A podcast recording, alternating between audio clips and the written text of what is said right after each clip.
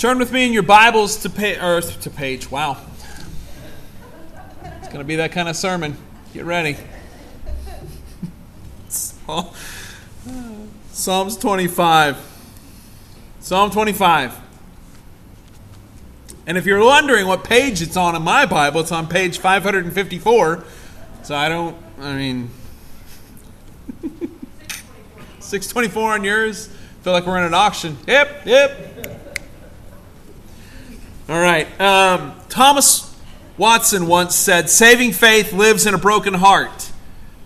He cries out with tears, Lord, I believe. True faith is always in a heart that's bruised for sin. They, therefore, whose hearts have never been touched for sin, have no real, genuine faith. So, saving faith always grows in a heart humbled for sin, and a weeping eye, and a tearful conscience. Any Christian person who says they don't have struggles in this life are not being truthful. Amen? Any person who claims to follow the Lord Jesus Christ in this life, who says, Oh, I don't struggle, my life is just wonderful, everything, there's no problems, everything's great and grand and wonderful, is not being truthful. Every one of us have moments where we struggle. Every, mo- every one of us have moments where we doubt, where we have anxiety, where we have moments of just utter um, depression. Today I want us to look at Psalm 25. David was a man who knew what it was like to struggle. Amen? David was a man who knew what it was like to have trials and temptations and problems in this life. David grappled with the heavy things of life. He, he prays several in this text. We're going to look at this. And he prays these rapid type prayers in the text that I personally can relate to. And so I want us to look at Psalm 25. We're going to start in verse 4 of Psalm 25 of these prayers that he prays, and we're going to unpack this text. Make me to know your ways, O Lord. Teach me your paths. Lead me in your truth, and teach me for you are the God of my salvation. For you I wait all the day long. The language of this of these verses, the language of this text, um, has a has a directive, has a desire for direction in his life. Anybody in the room just looking for direction, looking for purpose? I think most people in a in, in the world most people are wanting to have purpose. They want to know what their reason for being here is. The, the big questions of this life are why am I here and why does it matter? And so many people are, that are looking for purpose and direction in their life. And if Christ is not the center, if Christ is not at the helm of what you do, I can promise you it's not going to end well. You're not going to have clarity. You're going to have foggy, just misconceptions of what's going to happen in your life. And this is a problem. So many people want to get want to get in and get in the right the right clicks, if I could just get in the right group, if I could just get in that right job, if I could just get that raise, if I could just get to move here, if I could just do this, if I could just do that, then my life will be purpose filled and I'll feel accomplished. If I could just get this goal accomplished, then I could do this. But I can promise you this if Christ is not the Savior of your heart, you're wasting your time on anything else that's coming your way.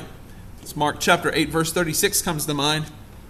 What does it profit a man to gain the world but forfeit his soul? There's so many people that are racing to find purpose. If I could just get my bank account big enough, if I could just get this, and they forfeit their souls for a little bit of gold or silver.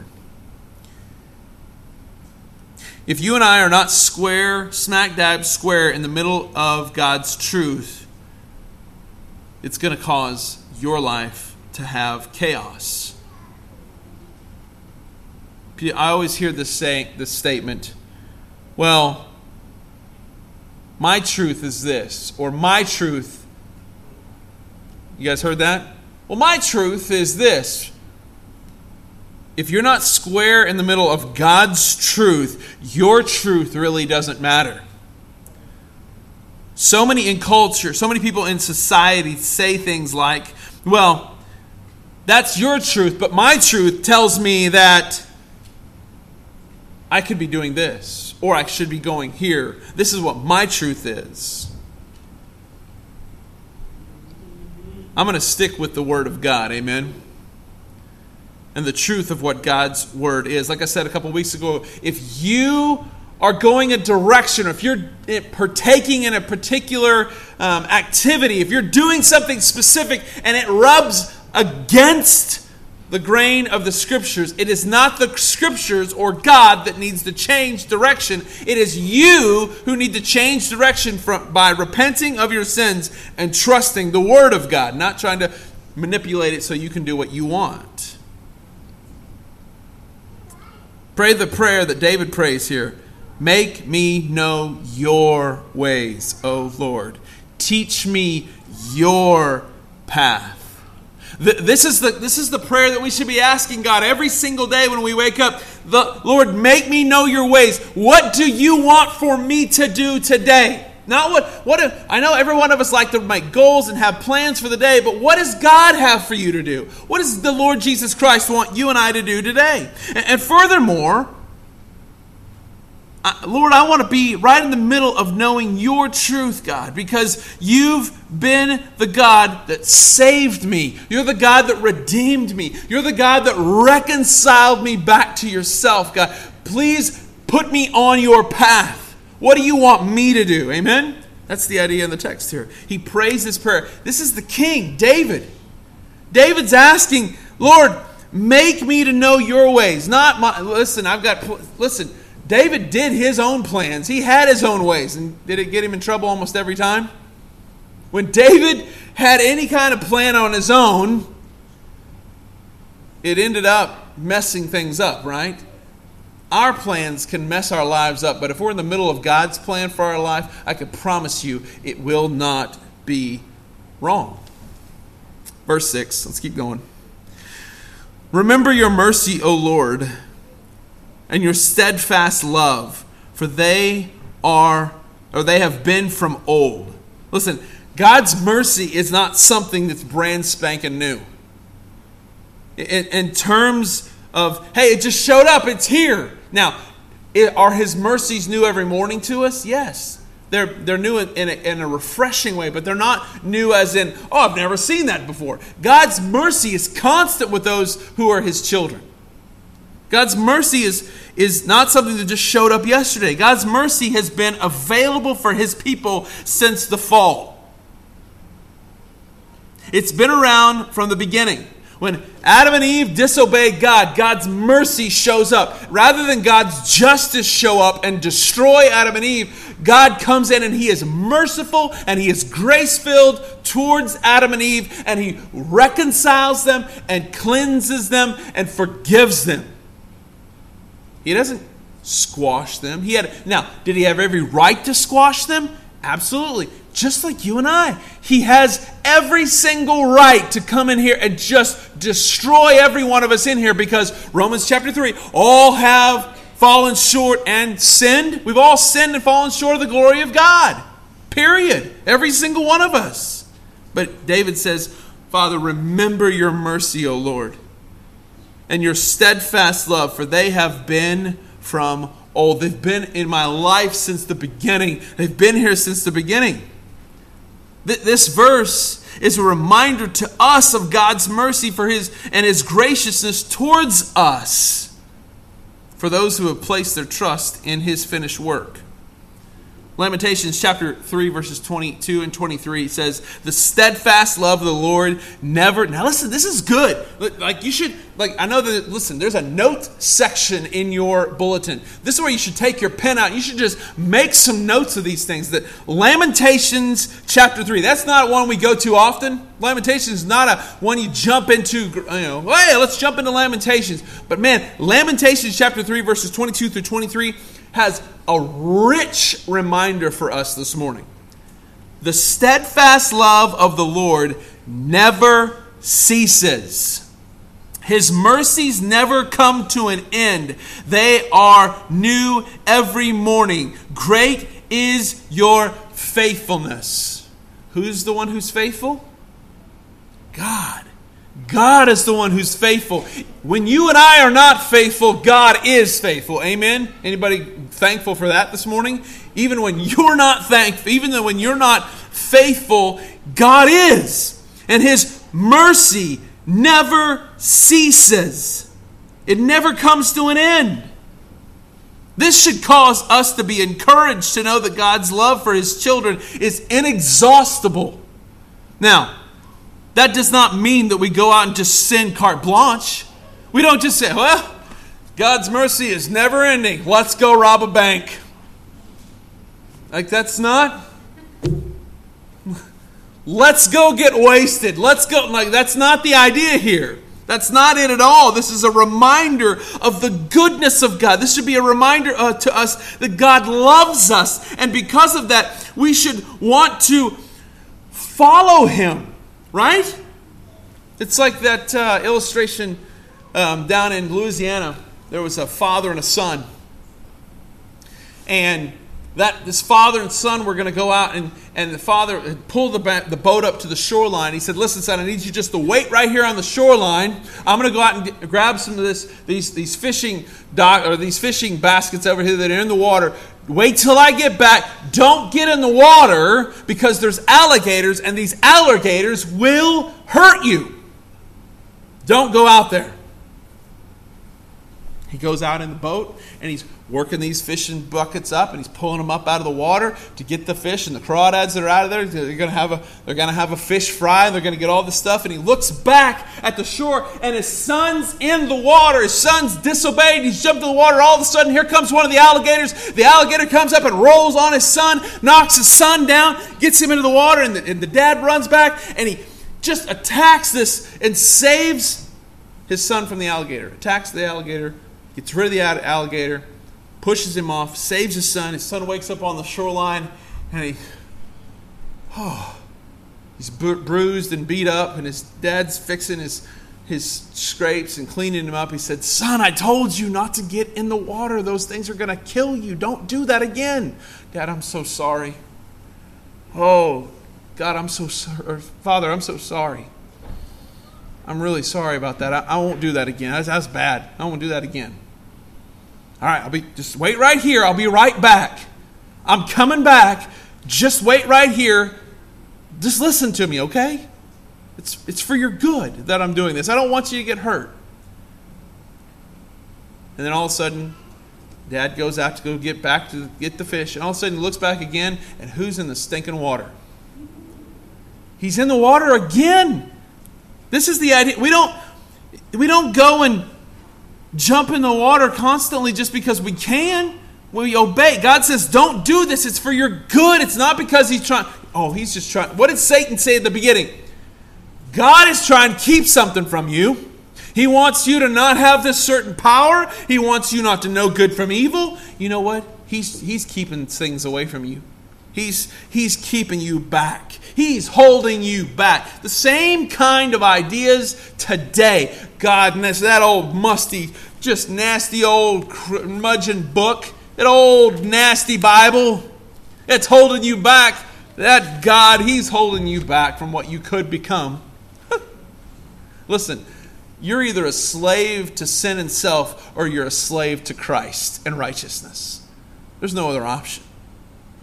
And when you're a slave to, to sin and self, it will destroy you. When you're a slave to Christ, when you're a bondservant or a slave to Christ Jesus, there is freedom there, there is redemption, there is, there is forgiveness.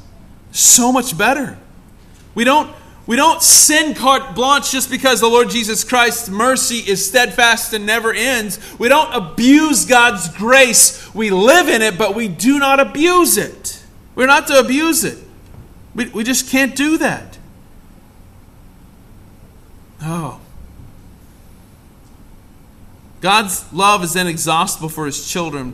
Just because it is doesn't mean we should test him on it. Amen? Just because his love is inexhaustible does not mean we should test him. Playing with sin is exactly like that young boy jumping in the alligator infested waters. Stop playing with sin because it will kill you. Verse 7. David continues Remember not my sin from my youth or my transgressions. Anybody get can I get an amen on that one from anybody in the room? anybody in the room had some sins from your youth? Well, I was younger last week, Pastor. That's right. Remember not the sins of my youth or my transgressions. According to your steadfast love, remember me for the sake of your goodness, O Lord. Let, let me ask you anybody in the room ever done something stupid, wicked, or foolish when they were younger? Listen, I, I, I didn't get near as many whippings as I deserved when I was a kid. Anybody else? I, I deserved a whole lot more. I got a lot. I, listen, I got a whole lot more mercy from my dad than I did get spankings. I deserved a whole lot more. Anybody else in the room deserve a whole lot more? Okay, just just Bert, just you and I. Everybody else in the room, they're they're all. I'm gonna I'm just gonna preach to you because you're you and I are connected here, brother. Everybody else, oh no, you're good. Okay, fine. yeah, David's asking for God not to remember his sins. Remember not the sins of my youth or my transgressions, God, according to your. And for what reason? For what reason? Why is David asking this? Because he. Is it because he's deserving of it? Because he's a special VIP access guy? He's got a sin pass. Listen, Lord, here's my sin pass. Here's my sin pass. No, rather, it's something much more divine. David writes, Remember me, not my sins, Lord. Remember me, not because I deserve it, but for your sake and your goodness, O Lord. For your name's sake, O Lord, pardon me, forgive me, cleanse me. Remember not the sins of my youth or my transgressions. According to your steadfast love, remember me. Remember who I am, Father. I've been redeemed and bought by your blood for the sake of your goodness, O Lord. That's, that's the idea here. Not because I, he deserves it. David, listen, David, if you read Psalms 51, he knows what he deserves. He knows he deserves justice, but he is asking for God to give him mercy. Anybody else in the room? This is what the prayer of repentance looks like. God, I know what I deserve. I know I deserve your wrath. I know I deserve your judgment. But oh God, remember not my sins. Remember not, please God, forgive me for the foolishness that I perpetrated on humanity. For your sake, for the sake of your goodness, O Lord. And then later in verse 11, he says something very similar. He says, For your name's sake, O Lord, pardon my guilt, for it is great. So he's owning, David's owning, listen, what I've done is horrible. My sin is great. Not great like awesome, it's great like it's big. I've done a lot of horrible things. Anybody else in the room? Okay. D- David's not asking for his sins to be forgiven because he's been such an amazing, servant hearted guy. He says, For your name's sake, pardon me. Forgive me. Remember not the sins of my youth because of your goodness. The focus is on Christ, not on David. The focus is on the Lord Jesus Christ. Uh, Thomas Brooks, the Puritan pastor, wrote, Till men have faith in Christ, their best services are but glorious sins. You and I don't deserve to have our sins pardoned. It's only because of the goodness and mercy of the Lord Jesus Christ that, that we even get in. I'll, I was just listening, I shared this on my Instagram yesterday, or actually last night. Alistair Begg, great Scottish preacher. Love the guy. Um, he's got such an incredible accent. I, I, don't even want to try to give it justice. I don't I, or imitate it because I wouldn't do it justice. But he tells the story of, of the of the um, the thief on the cross. He's the guy that, that just defies all the rules. He wasn't a member of a church. He didn't get baptized. He didn't do anything. He didn't, he didn't pray the sinner's prayer. He didn't do anything that we're supposed to do. And could you imagine? He gets to heaven and the angels at the front desk there. Wait a second. Weren't you just on the cross? Weren't you just a hellraiser? Weren't you a scoundrel? Weren't you the murderer and the robber and the thief and the blasphemer and the guy that was a filthy, filthy wretch? Hold on, I gotta get the, the supervisor angel. Stand by. Why are you here? Because the guy in the middle said I could be. Because the guy in the middle said I could be. And I was like, that's me too. Why are you here, Caleb? Because the guy in the middle said I could be. That's everybody in the room. The only reason you're getting in is because Jesus says you can get in. You aren't getting in there. Well, I was a member of First Baptist Church, God. I taught a Sunday school class, God. Till men have faith in Christ, their best services are but glorious sins. Whew, that's good. That's good. It's only because of the mercy and the goodness of the Lord Jesus Christ that we get in. And you being a good person or a nice person will never get you right with God Almighty. Like I said, verse 11 For your name's sake, O Lord pardon my guilt, for it is great. David is owning the fact that his sins are atrocious. They are brutal. They are vile. They are wicked. And the only reason he's going to be pardoned is because of the goodness of the Lord Jesus Christ, just like you and I. The only reason you and I will be pardoned is because of the goodness of God. And he says, I forgive you. Whew. We will do well to remember that the only reason we can enter into the presence of God is because of God. Amen? Amen? Now remember, I don't know how well I'm doing. We've got that secret photographer if anybody's asleep. Verse 8.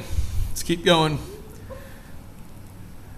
Good and upright is the Lord Therefore, he instructs sinners in the way. He leads the humble in what is right. He teaches the humble his way. All the paths of the Lord are steadfast, are, are steadfast love and faithfulness for those who keep his covenant and his testimonies. All the paths of the verse 10, all the paths of the Lord are steadfast love and faithfulness for those who keep his covenant and his testimonies. Following God's instructions for our lives is so much more fulfilling than anything else that you, you and I could even begin to imagine, that you and I could even begin to comprehend.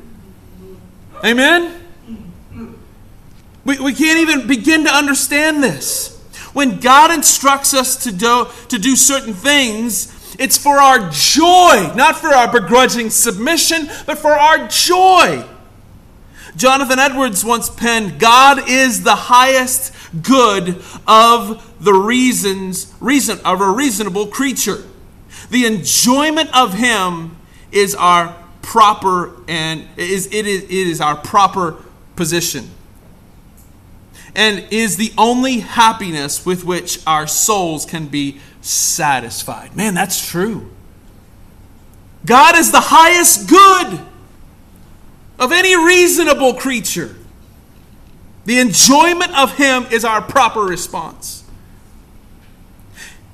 and is the only happiness with which our souls will be satisfied. Listen, you and I are searching and looking and going down all kinds of different paths trying to find fulfillment and satisfaction, but you're not going to find it. God is the upright. Good and upright is the Lord. Therefore, He instructs sinners in the way they should go. God is instructing us in the direction man, I'm looking for joy in my life. I need to know, God. Caleb, Pastor, what, what do I do? What's the direction of my life? Where should I go? What should I do? Who should I marry? What job should I take? Trust in the Lord Jesus Christ. Good and upright is the Lord, and He will instruct sinners in the way. He'll lead the humble. Now, listen, what's He do to the prideful? You guys remember that? He resists the prideful, but He leads the humble. He leads those that are willing to listen, those that are humble in heart in what is right, and he teaches the humble his ways. Whew. That's the truth. You want, you want to find lasting satisfaction? You want to look for purpose and direction? The Lord will direct those who are humble, those who are pliable, those that are willing to listen. Not those that are arrogant and proud. Not me. I don't need to know any. I got this. I'm a smart guy. I barely made it out of the 12th grade, but uh, I'm smart. Are you, though? Most human beings will declare their, their genius, but man, most people, if we're comparing ourselves, now listen, if I'm comparing myself to Alan, I, I know that Alan's way smarter than me. He's that's a yes and amen right there. He's amening me. Right? But if I'm comparing myself to God, right? Whew. That's, you want to find lasting satisfaction? You think, you're, you think you got it all figured out? Listen, none of us have got it figured out. God is the only one that's got it figured out, and the rest of us are just guessing. That's the reason we've got to tie ourselves to the Word of God. Let's look at verse 12. Who is the man who fears the Lord? Him will he instruct in the way that he should choose. You want to find you want to find the path of life? Fear the Lord. His verse 13, his soul shall abide in well-being. You will be in a position of well-being if you're following and trusting and reverencing the Lord.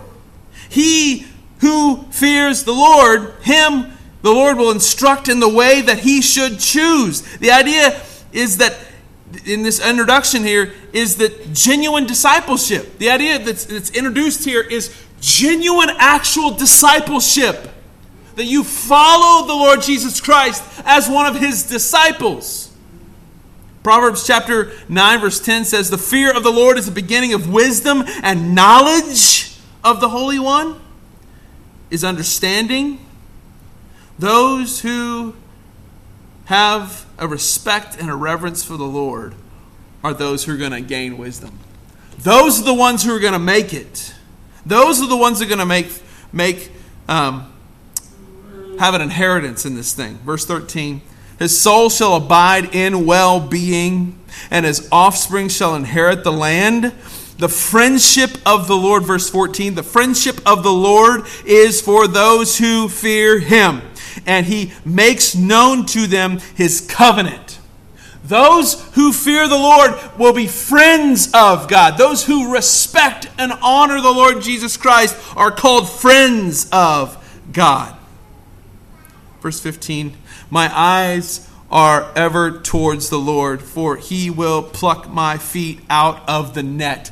Getting your eyes focused on the Lord Jesus Christ will get you where you need to be. Get yourself out of the sticky situations of sin by keeping your eyes on Christ. The moment you get your eyes off of Christ is the moment you get bogged down in the world in which we live.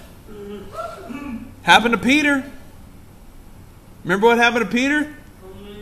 He looked at the Lord Jesus Christ as he was walking on the sea and said, If it's you, Jesus, call me out there. All right, come on. And he had his eyes focused on the Lord Jesus Christ. But the moment he got his eyes off of Christ and he looked at the waves around him, the dark, the dark water, the dark sea, he got his eyes focused on a situation rather than focused on Christ. And what happens to Peter? We can judge him all we want from here. Oh, well, I would have kept my eyes on Jesus. Oh, yeah? Are you doing it now?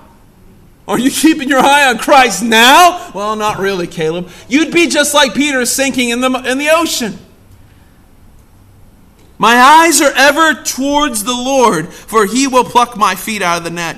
Turn to me and be gracious to me, for I am lonely and afflicted. Are you lonely and afflicted this morning? Well, I can tell you right now get your eyes off of the loneliness and the afflictions and get your eyes on Christ, and He's going to pluck you out of that net. How can I say that? Because the Word of God says so. Amen? Come on now.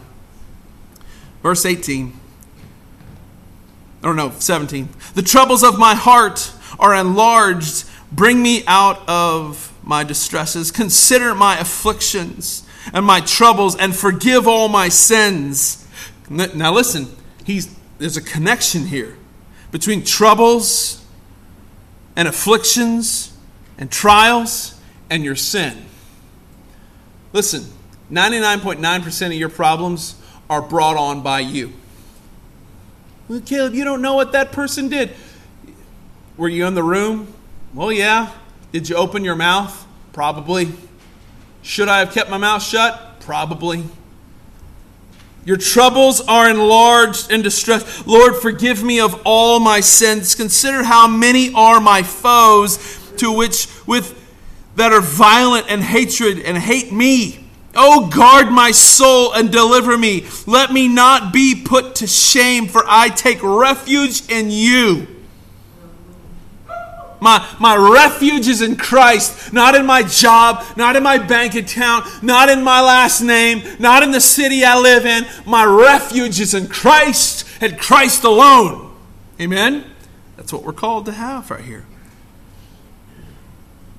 My integrity and uprightness preserve me, for I wait for you. Redeem Israel, O God, out of all its troubles. Listen, I don't know what kind of trouble you're in today. I don't know what kind of trials you're walking through. I don't know what kind of things that are happening in your world, but I can tell you this much that God has overcome all of those circumstances. He overcame everything on Calvary's cross. When he said Tetelestai, when he said, It is finished, it is finished, it's done. We're not fighting for victory, we're fighting from victory. Christ has already won it.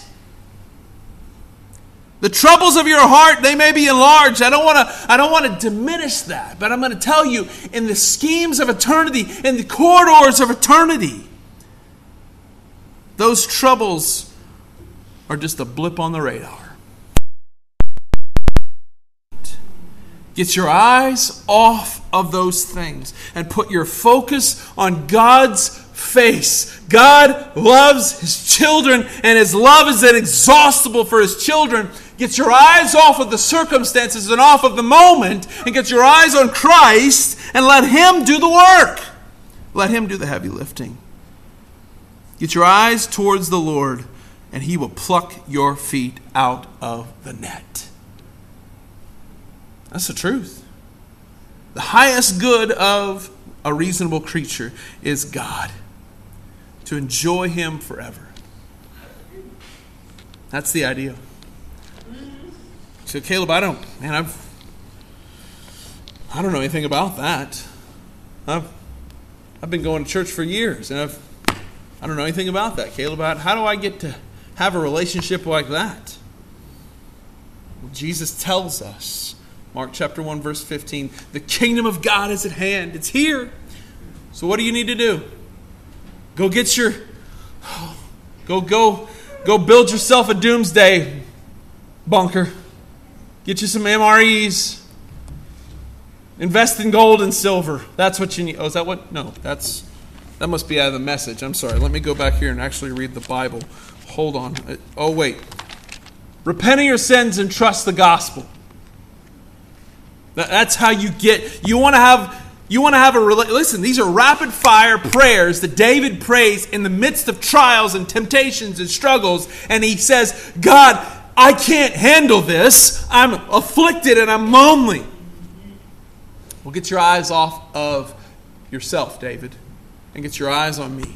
Lord, the Lord Jesus Christ. Get your eyes on me, and I'm going to pluck you out of the net. Get your eyes, Peter, get, keep your eyes on me, and you can walk on the water. That's the idea. If you're struggling this morning, what, what was that, Thomas? He started. Very first thing I read this morning. A saving faith always grows in a humbled heart from sin, in a weeping eye and a tearful conscience. That's from Thomas Watson. Are you growing in your faith? Do you have a saving faith? A faith that is humbled by your sin, and then a, an eye, it's bro- a weeping eye that's broken over your sinfulness. Do you have a tearful conscience about your sin? That's a good place to be. Does your sin break your heart? Because if your sin doesn't break your heart, it's a good chance, there's a good chance you don't have saving faith. If your sin does not cause you to grieve, it's a good chance you do not have saving faith. You need to be broken over your sins, and God will heal and reconcile and redeem you. Amen? Anybody in the room? God saved you from your wicked, your wicked path? Got one amen out of that one. This whole room. Listen, I know we're Baptists, but that actually caused us to erupt a little bit. God saved me. God redeemed me. God changed me. He took me from the man who loved and wallowed in my sin took me there and took me out of that pit and caused me to be ever transfixed on his perfect work. Whew.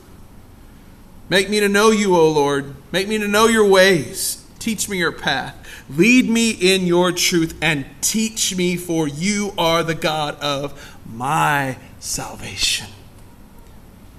For you I wait all day long. Are you willing to wait for the Lord? Scripture says he's returning for those that are eagerly waiting for him. Hebrews chapter 9. Are you eagerly awaiting the Lord? Are you longing to see him? Are you longing to know him? Not really, Caleb. I'm just longing to get out of this service. I'm telling you, this is how you find fulfillment. You want fulfillment trust in God's finished work on Calvary's cross. Amen?